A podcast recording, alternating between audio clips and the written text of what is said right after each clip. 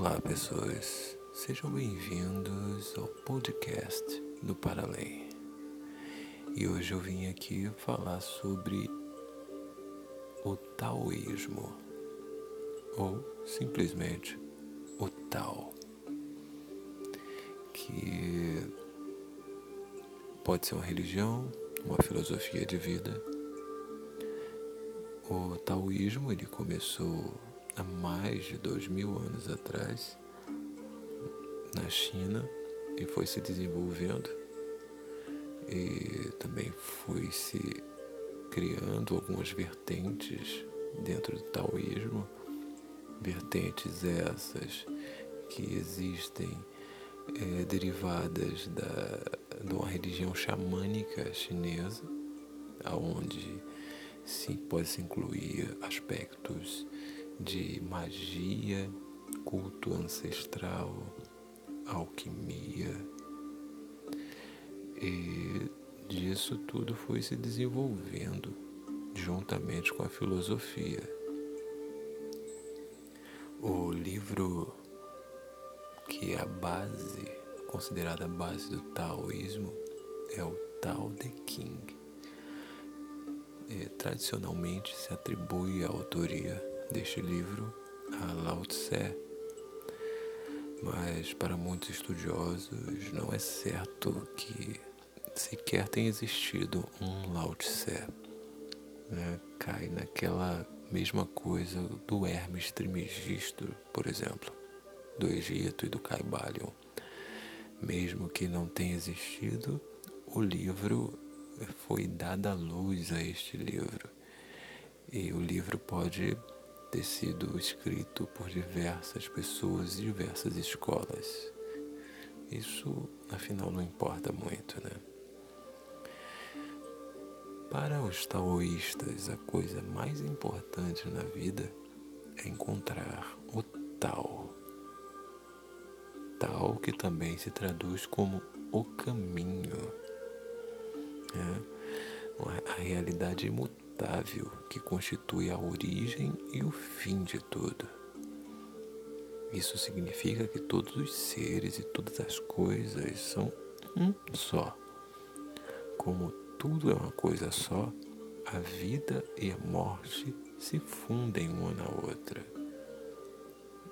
Daí você pode é, já assimilar o símbolo do tal que é mais difundido, que é o yin e yang, né? Os opostos complementares, vida e morte, sol e a lua, escuridão e luz. Um princípio fundamental do taoísmo seria o retorno a um estado de espontaneidade original que permitiria viver-se em harmonia consigo próprio e com os outros e com os ritmos do cosmos, adaptando-se a diferentes configurações que o mundo assume e fluindo com os movimentos da natureza.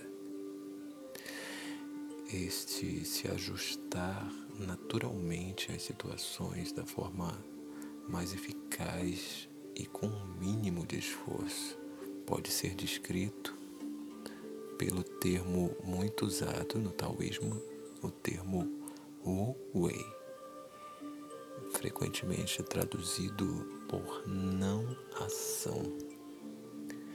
Este estado também é descrito no Tao Te Ching como equivalente à condição de uma criança flexível e cheia de vitalidade movendo-se incansavelmente.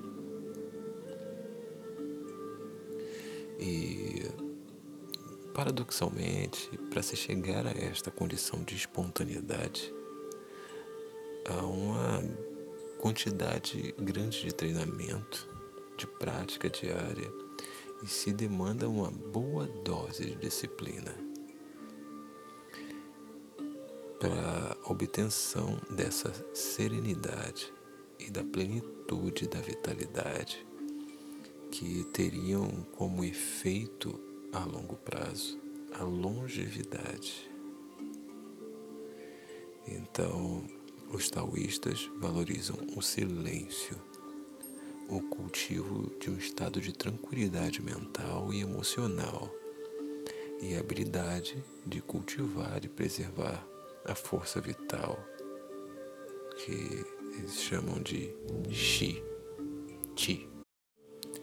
Se você quer absorver mais deste conhecimento do Tao, eu recomendo que você leia o Tao de King e também o I que é o livro das mutações.